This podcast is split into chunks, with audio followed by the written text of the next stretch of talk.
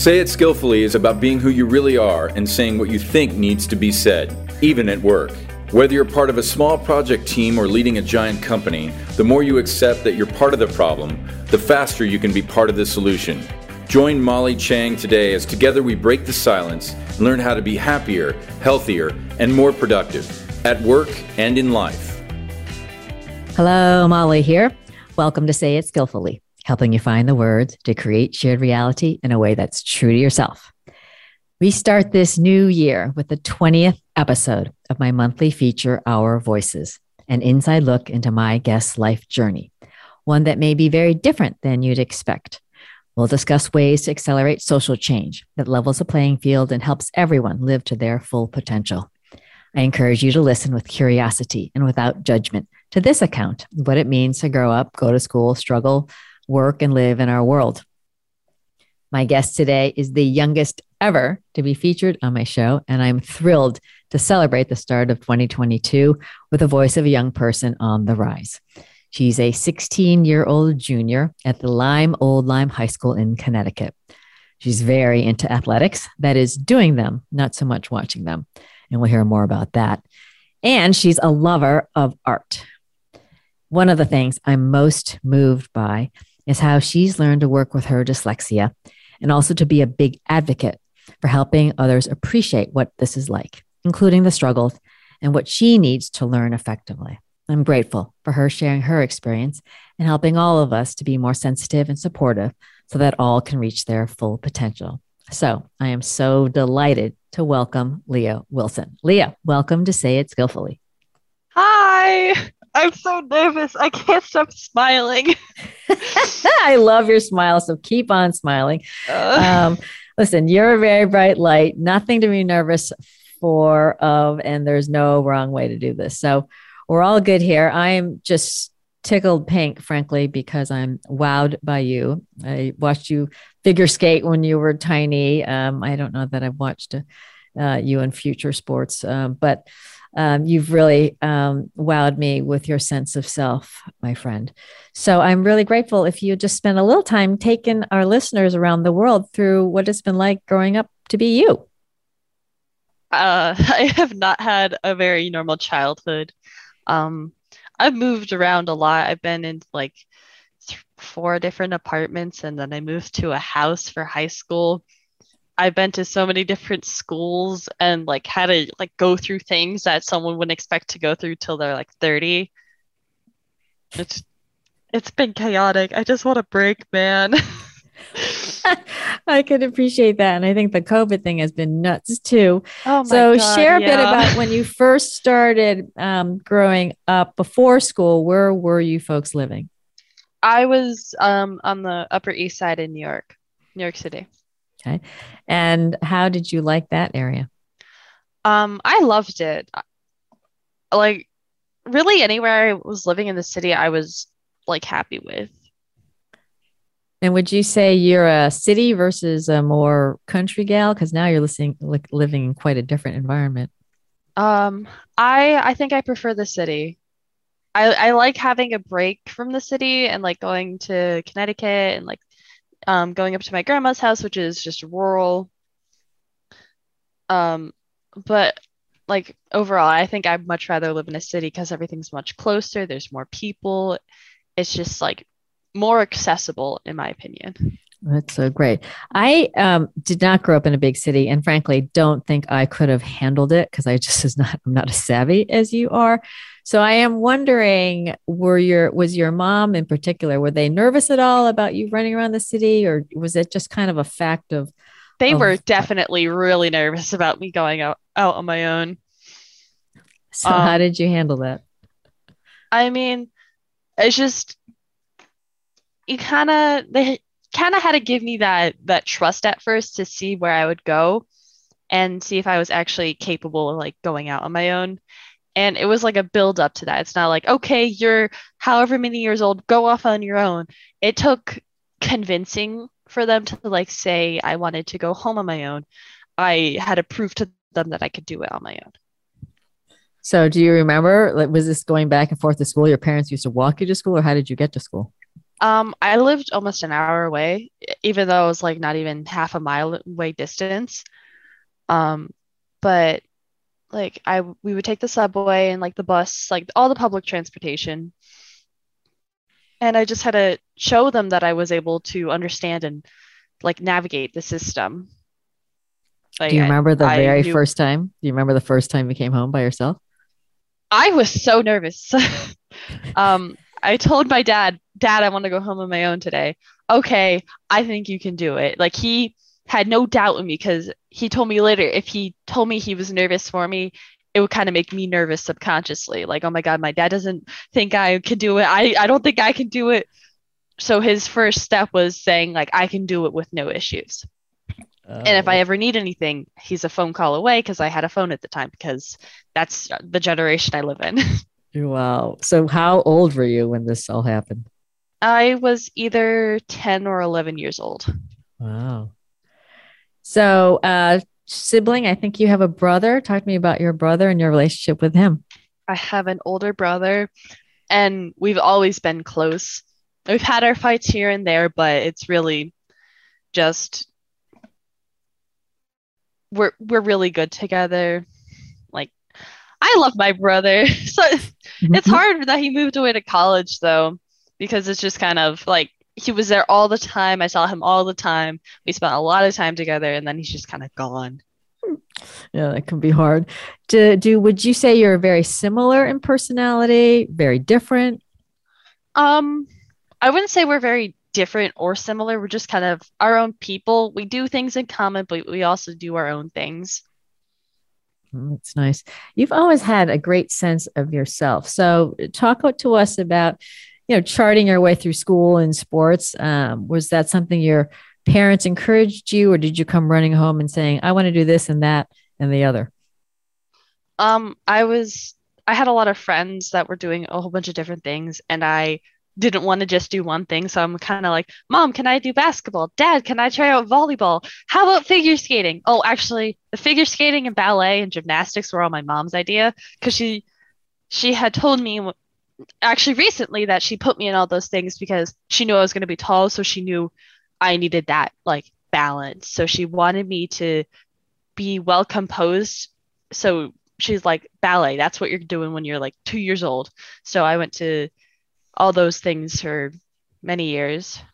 Slowly after one another, I dropped um, gymnastics and it was ballet. Or, yeah, ballet. And then recently I dropped skating because I moved. I see. And uh, one of the things that I am wowed by you is you are not a short person. So how tall are you? I am six foot in like a half, a little over six foot. Wow. Do you think you're done growing? No, I am not done growing. That's fantastic. So, uh, is basketball in the loop? Do you play basketball? No, I I am much taller than the average player, and I get one too many elbows in the chest. So it was not my kind of sport. I never would have guessed that. That's fantastic. So, say more about sports. What uh, what role did sports play for you, Leah? That was my like output of like my energy. It was my workout. It was the way I had fun. That was just I never really thought about it, but it was a lot of my life. and contrast, you did some individual and you did some team sports. And what did yeah. you take away from the the the two? Um that there's no I in team. uh, but it's I I learned how to work with people very well from a very young age because like you need to communicate with your teammates if you want to do well. And like doing individual sports made me confident in what i was doing because i had i had no backup. That i was the backup you're so amazing do you remember being like not confident in yourself um only when i was very little because my parents were so nurturing. They're like, you can do it. Like if you can, if you think you can, I know you can, kind of a thing. So they always had in their mind if they encouraged me to do what I wanted without a doubt, that it would give me that that extra oomph to like actually be able to do it. That's so fabulous. Um, talk about uh, school, school work, you know, and and this dyslexia thing has been a a, a journey for you, and so I'm really oh, yeah. keen to hear about it. Um, I went to a special education school for five years, and that was like its own little bubble. And I I had a lot I had a great time. I had a lot of a lot of close friends because I grew up with some of them. Um, and like it it really helps me to understand everything about dyslexia and every other um neurodivergent like symptoms that are out there like dyscalculia, um, ADHD, dysgraphia, all that other stuff. So, how do you the earlier days because I think diagnosing is really important to to get on top of it early and do you recall how that happened?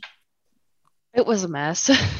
um, I was diagnosed in 3rd grade because uh, I was constantly feeling sick because I didn't like reading. It I my mom says it's because I'm a cancer that all my feelings go to my stomach, but I got very anxious when it came to school and I would physically feel sick.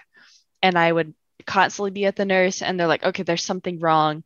And they did so many different testings on me, like like physical, mental, like all that. And um, no one told me that I had dyslexia.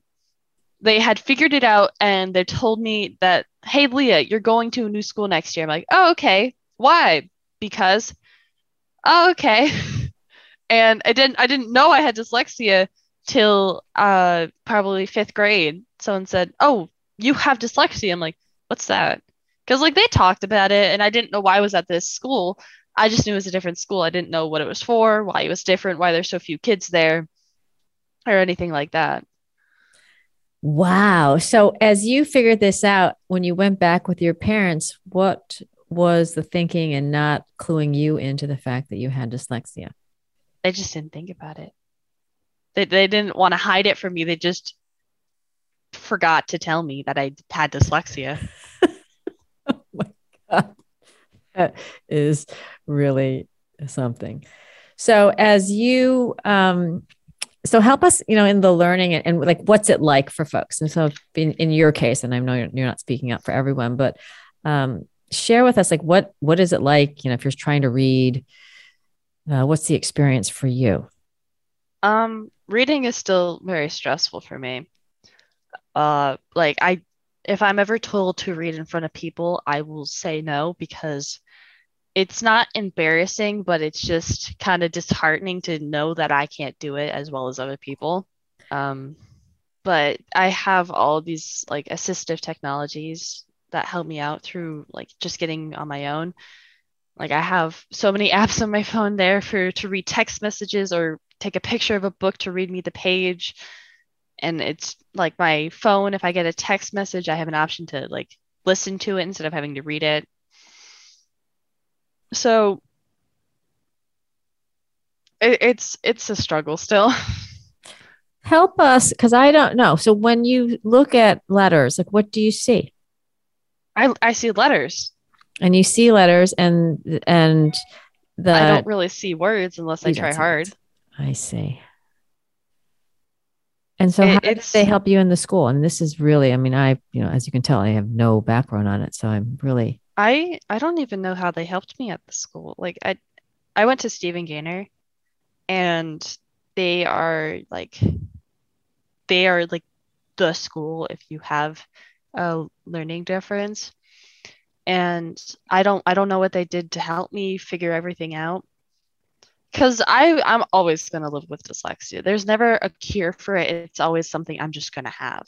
Mm-hmm. So they can't necessarily treat it because it's at a certain age you kind of just stop it doesn't work anymore like that's what my teachers are coming to like my teachers at my high school are realizing now that they're trying to help but i i just can't break or like i can't learn anymore to like break the habit of what i have i guess yeah and how did you come into good relationship with this being a fact of your life? I could imagine and and let, let us know like re- resenting, saying, I wish I weren't this way, or you know, how have you come whole with it? I still wish I could read because it does make my life a bit more difficult. Um, but I'm sorry, I forgot the question. Well, it's just it's more about how um, you come in. You know, it's sometimes you know you could feel it? like sorry for yourself that you have it, or wish you didn't, you know, have it, and and you, but you you just seem to be coping and really. I feel like when I've talked to you, you're like, okay, I've got this, and you know, we even talked about the fact that it's you could learning disability. Sometimes you hear you hear this. You use the word learning difference, and I think you and your mom talked about the fact that it's neurodivergent it's yeah. just a different way that you um, are able to to learn yeah my school taught me not to say disability because i'm not disabled i'm just thinking differently but it's i don't want to say i have a learning disability because that's i think too harsh but i don't want to say learning difference because i feel like that's just sugarcoating it i I come to like to what my mom says about neurodivergent because I just my brain works differently than other people's. Yeah, that makes a lot of sense. Makes a lot of sense to me. How do you handle, you know, if if for example someone says, "Oh, read this to me," and they don't know that you have dyslexia, how do you handle that conversation with them? I mean, like a conversation like that's very simple. It's like, "Oh, I have dyslexia," and if they don't understand, it's like, "Oh, I have a tough time with things like reading and all that, I'll just explain it to them. But if I get some talk back of some sort where it's like, oh, what, you can't read that, then um, I've learned to deal with those kind of people. So let's lean into this because we are, after all, on the Say It Skillfully show. So, how do you handle that when someone is, you know, I don't know if it's snarky? You give us an example of some of the things that have happened to you. Um, one time I had my cousin I, uh, interaction with my cousin about this where I asked her to read something to me, and she knows I have dyslexia. She's known for years. This is probably two or three years ago, but she said, What, you can't read it? And I just straight up said, I can't. You know this. And she, like, she kind of shut down because she's like, Oh, right. And it's, I'm not sure if she truly forgot or what, but it's kind of like, I ask you to do something for me and I get kind of like some sort of like poor reaction back is like what what happened and it's just like a lot of the time if they're not very nice to me i'll be very not mean or like stern i'll be like more stern saying like i need it or like if they're saying i don't know if i'm making sense i feel like i'm talking gibberish right now you make perfect sense to me. Okay. You're telling us how you respond to people who, you know, aren't being so skillful. So this is the whole yeah. point of the show. We love it. Um, but it it's it kind of depends on the person. It's not one set way I deal with it. It's like if you are trying to like put me down for what I have, we're gonna have an issue, and you're gonna know why it's an issue. and it's not like I'm just gonna let a like go away. I'm going to acknowledge the fact that you are kind of treating me differently because of this. And how often has that happened to you? Um, more often than I would have liked, but not that often. I've had a couple teachers have that happen and some random people I've met and family members. Wow. Teachers, that would seems to me that would be a challenging one since they're the ones supposedly educating you. Can you yeah. unpack one of those examples for us?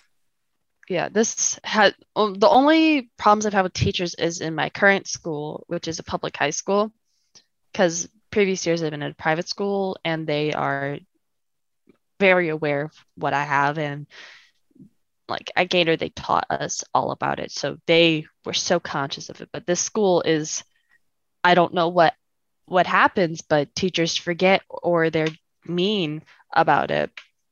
I had a teacher last year and I have an accommodation to take tests in a separate location, and have extra time to take the tests. And I had asked to go to this separate room because I do it out of like politeness to ask to go, but I'm going to go anyway. But I had asked him to go and he said, no, it's a short test. It's so easy.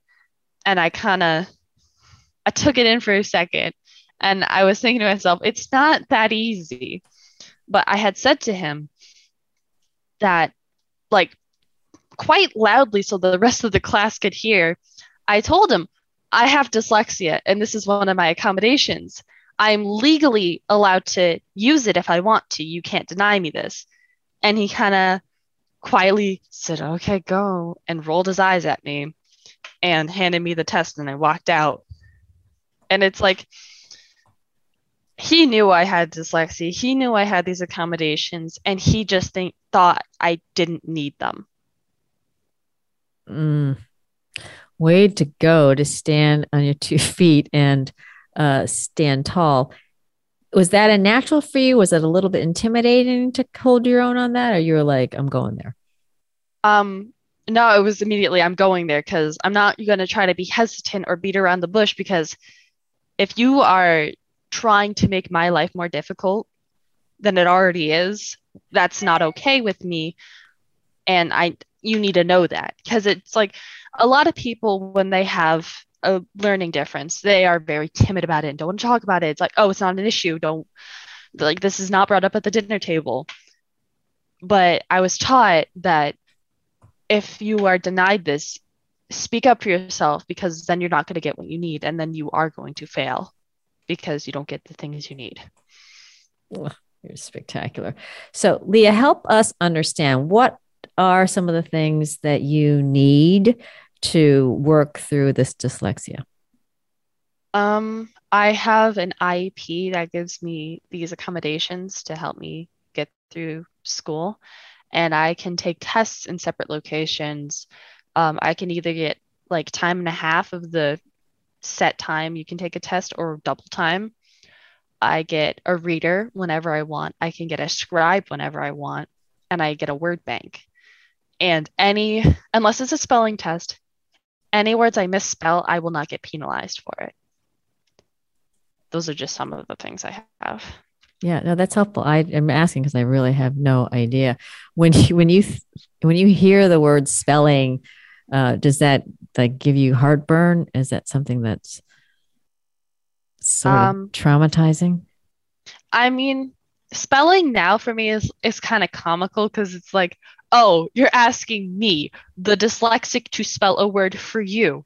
Think about that for a second. and then it's like sometimes people just carelessly forget and they're like, oh my God, I forgot. I'm so sorry.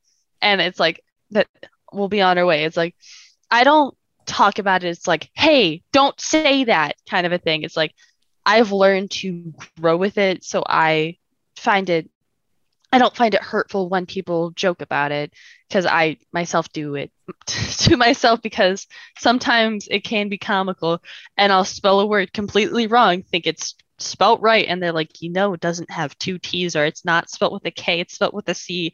And I'm like, are you serious?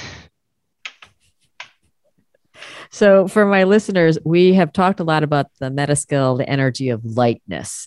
And I just want to congratulate you, Leah, for being able to bring on the lightness, the humor, a little bit of self deprecation or what have you to get through sometimes, you know, little dodgy situations. And you're just so mature beyond your years. I'm just wowed. Um, I I heard you say, you know, that you don't find this hurtful, but was there a time when you really did feel hurt? Um, no, because I figured out when I was in third grade that something was different about me. And the school I went to taught us to never demean others for what they have. And if we did, it, it this is also what my dad told me don't take like people's words to heart. They have their own things going on. So it's they're telling a me a lot more about them than they are telling me about myself. So I never found a t- there was never a time where I'm like, oh, they're insulting me about my dyslexia. This hurts my feelings. Is because it's always just been, I have it. If you have an issue with it, you have an issue with me. And then we shouldn't be friends.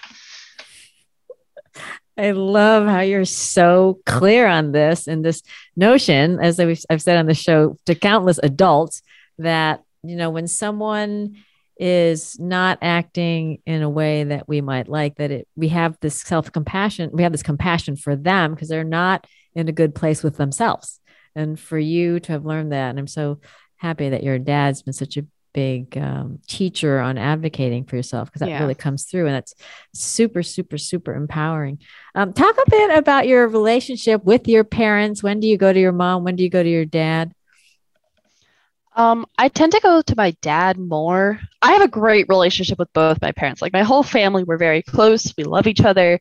There's minimal issues.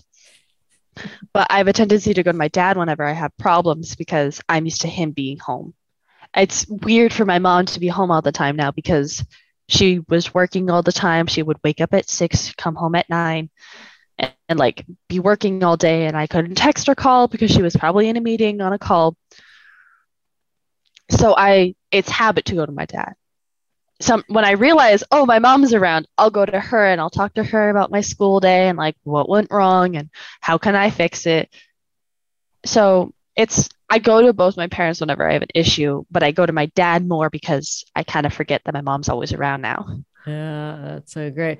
So, talk uh, to me about the working mom and what she does, and how does that, how has that impacted how you think about work and and your career? Not to fast forward, okay, we're not trying to have you grow up any faster than you already are. People talk about college so often it hurts, um, but I think it's great that my mom works so much because she is also very like strong and she knows her ways and no one can sh- like shoot her down. Like she grew up with these old men who are set in their ways where women can't work and she pushed down all those barriers because she knew that they were wrong and that she could do better. So she's always had that mentality of like it doesn't matter what my gender is. If I can do it, I can do it any better than anyone else. So she's been like that her whole life. She's talking to me about when she was like in her 20s working um, for the government and like how there's just old men not wanting her to work. And she she knew how to navigate the system to like excel in life. She ended up leaving that job and working for HSBC, I think it is think that's where she's been working for the past like 20 years. Um, but she she loves to work and she is very good at what she does and uh, she like everyone knows that she is like the person to go to when there's an issue. It's not some boss. It's like if there's an issue and the boss tells like whoever to go to her, if there's an issue about the fact she's a woman, that's not going to be an issue for much longer. I gr- I love the wonderful role model and how you're you've really talked to your mom about it and and how she's really emboldened you, you know, to to bring it on and to stand so tall. And that's just such a, you know, for all the parents out there, that's just a great thing is to give young people a sense of self. Um, one of the things that's going on in the workplace is this notion you've probably heard about it diversity um, inclusion. Mm-hmm. and i am wondering and and having heard how it wasn't exactly a level playing field for your mother leah what what do you think about the workplace? Do you think it's pretty level? Um, what are your thoughts? Um i i don't know I haven't thought about that, but I can tell you with college applications coming up, I don't think it's a level playing field at all because it doesn't, it's like, yes, colleges come to terms that you have a learning difference, but sometimes they don't care. They're like, oh, if your grades aren't that good, if you don't have this kind of GPA, if you don't participate in this amount of school activities, you shouldn't be coming to our school. Like, I I struggle with getting good grades because, well, I'm not going to say that. I get good grades, but I have these barriers in my way, like my surgery and missing a lot of school that come into play where it just makes all my hard work like come out to basically nothing because I I have teachers that don't really understand what it's like to have everything going on like I do. And like I'm thinking about like people who have high 90s and they're talking about what college they want to go to. And it's like they want to go to Stanford, they want to go to um, NYU, they want to go to Columbia. And I'm over here, I'm like, I want to go to those schools, but I don't know if I can because on paper, it looks like I'm a bad student. But if you talk to me, it's a much different perspective. And a lot of schools now aren't doing verbal interviews because of COVID. So that's like another peg knocked out from under my feet. Yeah, this this college experience, and I appreciate, and I can hear a bit of the edginess about it, is something that is. Uh, I just I, I I just wonder about it. How um how are you finding your way through it? Because there are these some of these systemic things, right? And let's just say they want these grades and you don't have them. How um, are you f- trying to find a way around it? Are you just uh, kind of dealing with what it is? I mean, I'm just curious how you're approaching it. It's still kind of a mess for how I need to approach it. Um, I'm currently working on an art portfolio and I'm focusing on sports to be kind of my basis. I'm not like I want to get good grades, but I'm concerned about the other things that I'm my mother says I'm gifted at that I mm-hmm. want to I want to improve so that can be the thing I'm noticed for. It's not like, oh, her grades are, all right, but her art is fantastic for however however old she is. Yeah, I, I don't envy you and I, I my heart is out to you because I think it's a crazy process to go through. And um, I hope I, I get that it's stressful and I hope that you can find ways to let the stress go because it doesn't it doesn't help you're using your energy that way. Um, I, I want to go to this surgery that you had because you we had talked about something that was really hard for you, and I think this uh, really stands out. So take us through what happened here.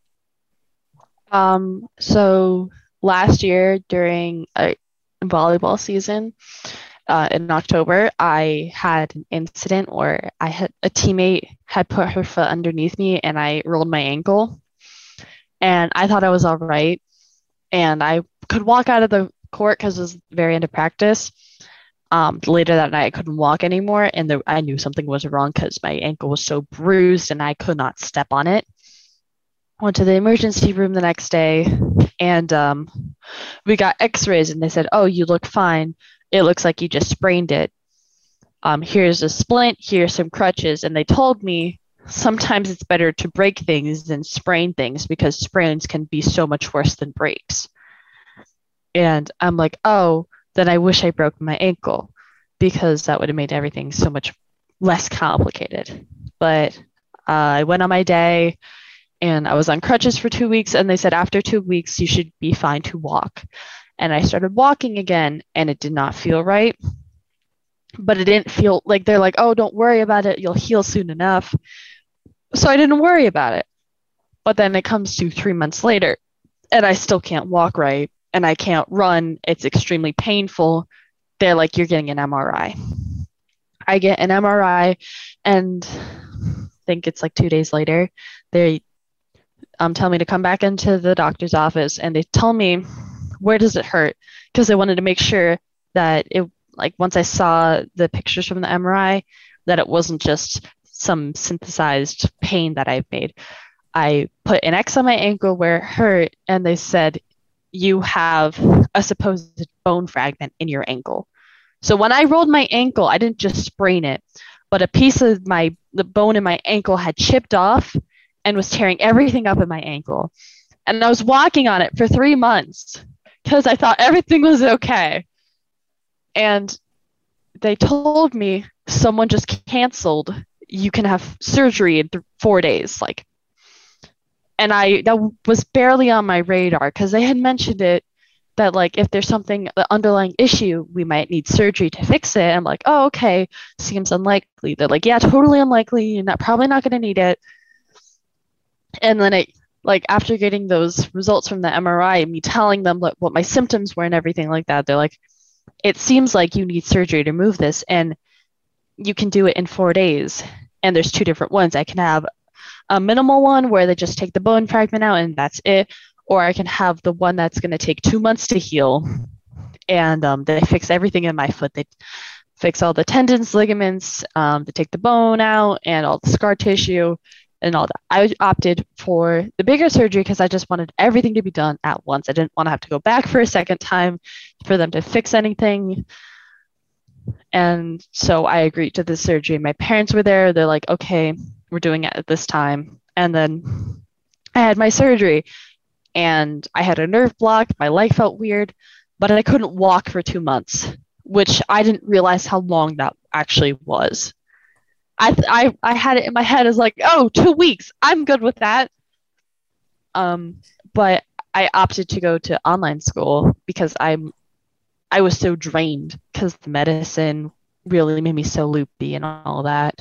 And I got out of my cast. I was starting to walk again.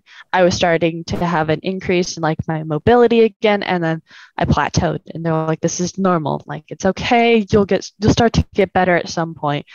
And then it started to plummet again. I couldn't walk anymore, and I told them this, and they're like, "There, there's hardware in your foot that might be messing everything up, and we might need to, to like put you back into surgery again."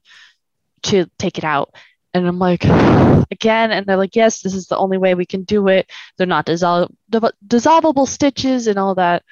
And I said, I think surgery is the way to go because I can't, I can't walk anymore. It's too painful. So I got the second surgery date, which was a year later from the initial accident, and I, I was in the doctor's office and I was at the hospital and like everything was all set and i got a nerve block in my leg the first time and i couldn't feel my whole leg. And i didn't know what it was like to get it because they had um, initially given me anesthesia to they put me asleep and then they gave me the nerve block. They didn't do that this time. They gave me some some sort of like laughing gas or whatever and they're telling me, "Oh, you're going to take the nerve block now." And I'm like, "Isn't that going to hurt?" They're like, "Oh, don't worry. You're not going to remember. It's going to be fine." It was not fine. Traumatizing experience for me. Oh, they started to lean me back and I see the pull the they pull out the needle. There's two. And they give these needles are as long as your finger from like the base of your thumb to the tip of your pointer finger. Like that's how long they were. They stuck the whole thing in my leg. And I was crying because it was so painful. I didn't move my leg though, because I knew if I moved it, I'm gonna I'm gonna wreck something. So I was I was staying completely still and they told me if it hurt, they'll stop. And I was telling them it hurt and they were like, Don't worry, it's almost done. And then they start turning my leg over to the outside so they can get to my inner thigh to give me the second shot. And I'm like, this is not happening right now. Oh, but that pain I will never forget. And oh, it was horrible. Ah. Poor thing. Oh my god. And after the nerve block, like after I started walking again, I might have permanent nerve damage in my leg because they messed up. I can't feel some of my toes and my shin and my knee are still numb. And some parts are so sensitive, if I tap it against a wall, I feel like I'm going to cry. Oh my gosh. Poor thing. How how are you in your mobility now? Um much better.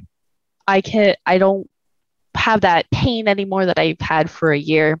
I can go skiing now. um I haven't been able to point my toes in a year or like on my right foot. So it, it's incredible to do that again.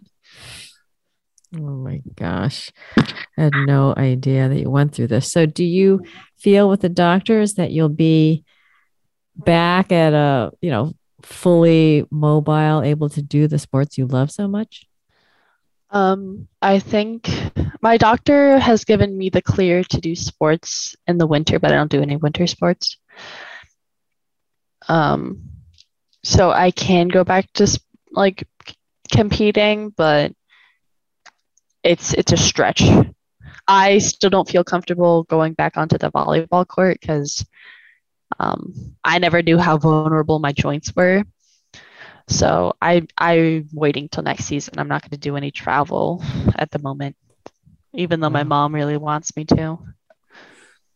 Well, being someone who's very active and a mover, I um, can't imagine if I were laid up as long as you have been, not to mention at your age. So, how have you literally kept it together when you haven't been able to like really literally use up all that energy you have? How have you coped with that? I I coped with it terribly. I slept so much.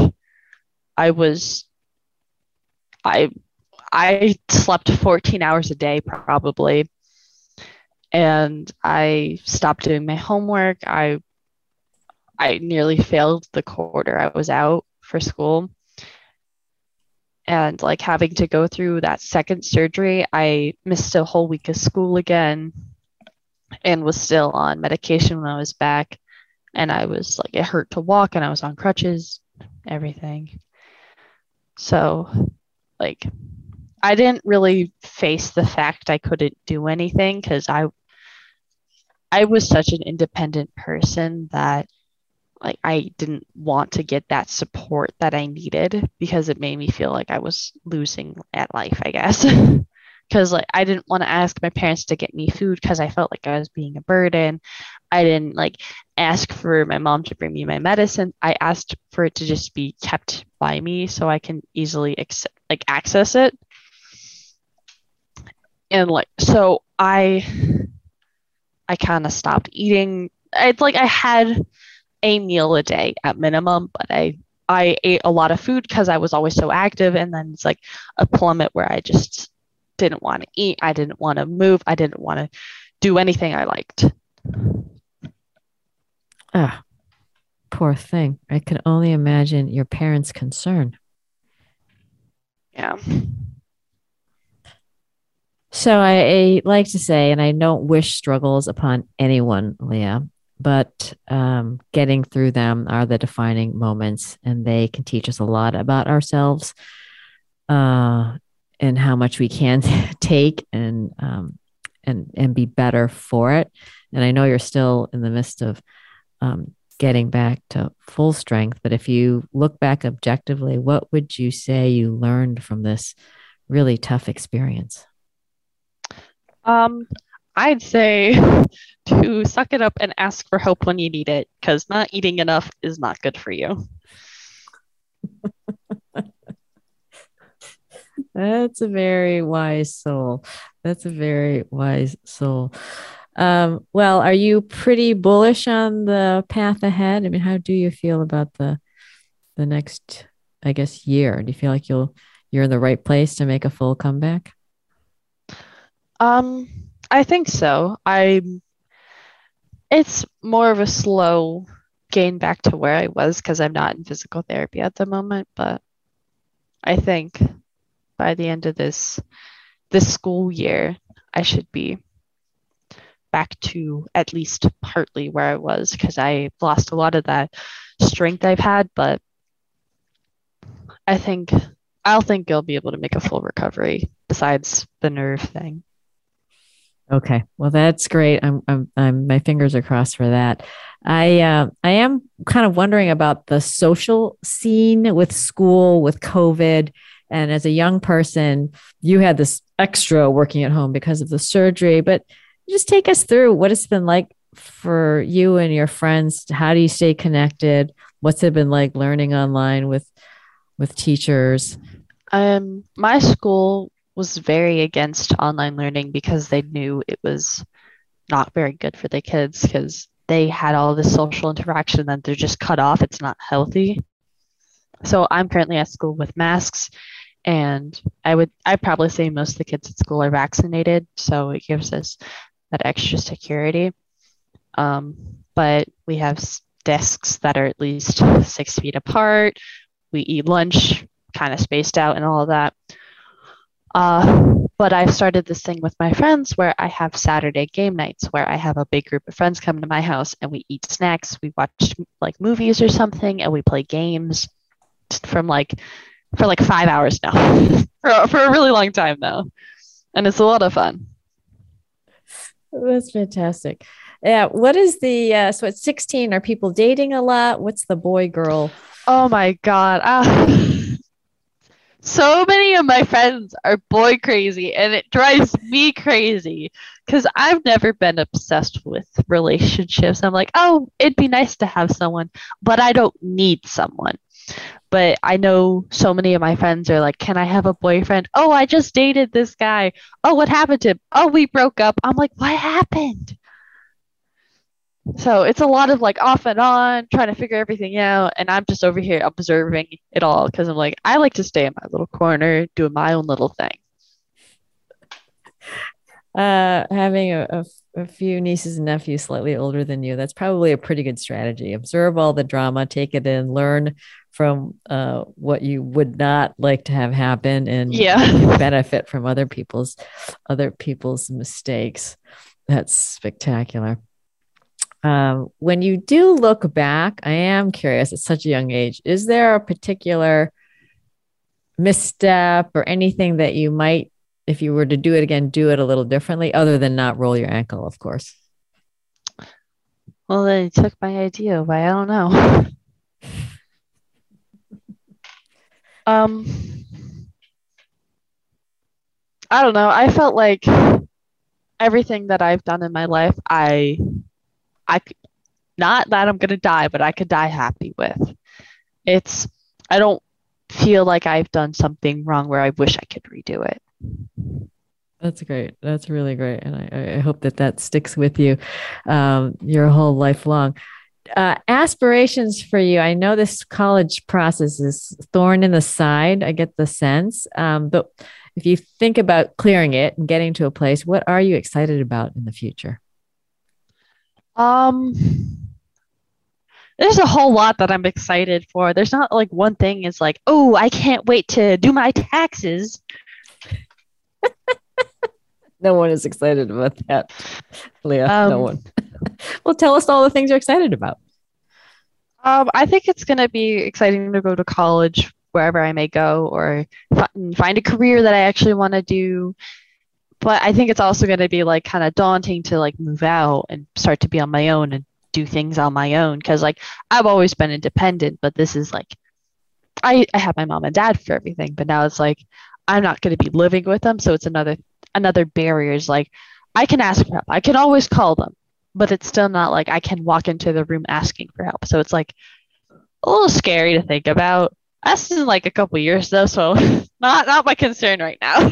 Yeah, well, I have no doubt about it. And I know that your parents are more than confident in you as they should be. Uh, I am curious do you have any particular like role models or people that are idols, whether they're, you know, actors or athletes or, you know, grandmas?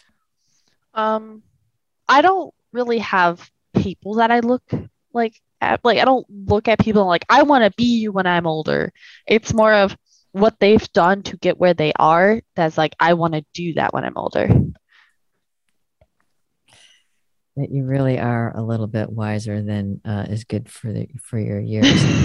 I, I, I have to say that. So it, you know i'm kind of curious if you think about where you are right now you know ripe old age of 16 um, what what words few words maybe three phrases or words would you use to describe leah wilson um,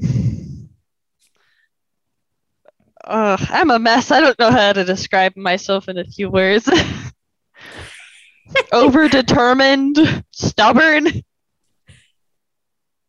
creative. There's, there's a whole lot. You, I'm, I'm, I'm laughing with you because you're so delightful. And to have, gosh, you know, the, no comparison, but I had no ability to articulate myself as clearly as you do, Leah. So I want you to know that that's really, really fabulous. I know adults who aren't as grounded in their own skin. So you should feel very, very, very uh, confident about that. Um, I guess I'd ask, you know, as you look at your friends and and what they're all um, what they're all doing, if if you were to fast forward in your college years, do you how many of the friends do you think you have in high school now do you think you'd really still be with you? I would say one or two. That's always how it's just kind of been. When I move schools, I have about one or two friends that stick around. Yeah. Yeah. I just wondered on social network, you seem like you can really get along with the, uh, uh, a lot of different people. It's my sense of you, but that you don't need it. Like I'm really impressed with how grounded you are, my friend. It is really, really, really impressive. Um, okay, let me wrap. Um, you've been talking, you know, sharing about your life, and I again, I'm I'm thrilled uh, that you have been, and I'm wondering as you've listened to yourself, Leah, is there a particular takeaway you have from our little conversation? Um, as I told my dad when I was eight, never give up. when you were eight, you said that to your dad? He said to me when I was eight years old, oh. Leah, if there was something you would tell yourself, like your future self, tell your younger self, what would you tell tell them? And I said to him, Do you mean like never give up? He's like, Yes, perfect. And ever since then, this is like for the past like three years. He got me a bracelet in Morse code that says "Never give up," and I wear it every day. Oh. So I kind of live by that now. I love it. You go, girl. That's amazing. Uh, okay, to wrap um, for our listeners, just uh, share with us what was it like for you to share your journey in your, your very young life um, to date. Um, I feel like it's become more of a routine because a lot of people have figured out that is there's something different that I've gone through because like I it's like I am always glad to inform people of what I've been through personally so they have a better understanding about more I guess. You're remarkable. Big virtual hug to you, my friend. I want to thank you for sharing generously and courageously You've helped us consider the learning disability or difference as more of a neuro difference, just how our brains are wired and, and needing to learn a little differently. You are a prime example of why I am so upbeat about the prospects for the world ahead because people like uh, young people like you have so much energy and desire and drive to make the world a better place. So I want to thank you for being part of the solution. And you know, if I can be helpful in any way, you're going to let me know and uh, know that I'm cheering for you. You take good care, Leah. Thank you so much. I was so glad to be here. I'm not that nervous anymore. it's so fantastic. Just think a decade from now, you're going to listen back. Oh my gosh, remember when I was 16 and we did this? It's fantastic. Uh, oh, it's going to be so weird. It's fantastic. Okay, you take good care. Um, okay, folks, my thought for the week, and this is thanks to my dear friend Bonnie Rubin. A life full and rich with love knows no bounds. It is only contained by the room the heart makes for it. Happy 2022. And that's a wrap. Thank you for tuning in. Please be part of the solution and kindly share this show. Amplify Leah's voice. Reflect on your top takeaways. And know I'm cheering for you to be who you are and say what needs to be said so that you and those around you have a shared reality, essential to make the best decisions, execute with speed, and achieve outstanding outcomes at work and in life. Homelessness is a problem that's more costly to ignore than solve. The U.S. spends $12 billion a year responding, but resources alone aren't enough. I'd like you to know there are cities and counties proving what does work. Partnering with Community Solutions, a nonprofit I'm on the board of, more than 80 communities around the country are succeeding in ending homelessness, beginning with chronic and veteran homelessness. They convene local leaders around data and are changing how they work and spend their resources, so homelessness becomes rare. More than half have already reduced the number of people experiencing chronic and veteran homelessness, with commitment to get to zero. What can you do? Visit www.built40.org and see whether your community is engaged. Contact your mayor and ask Do you know the number of people experiencing homelessness in real time? Do you know every homeless person by name? What are you doing to drive measurable reductions in homelessness? Please challenge the fiction that says homelessness is an intractable problem.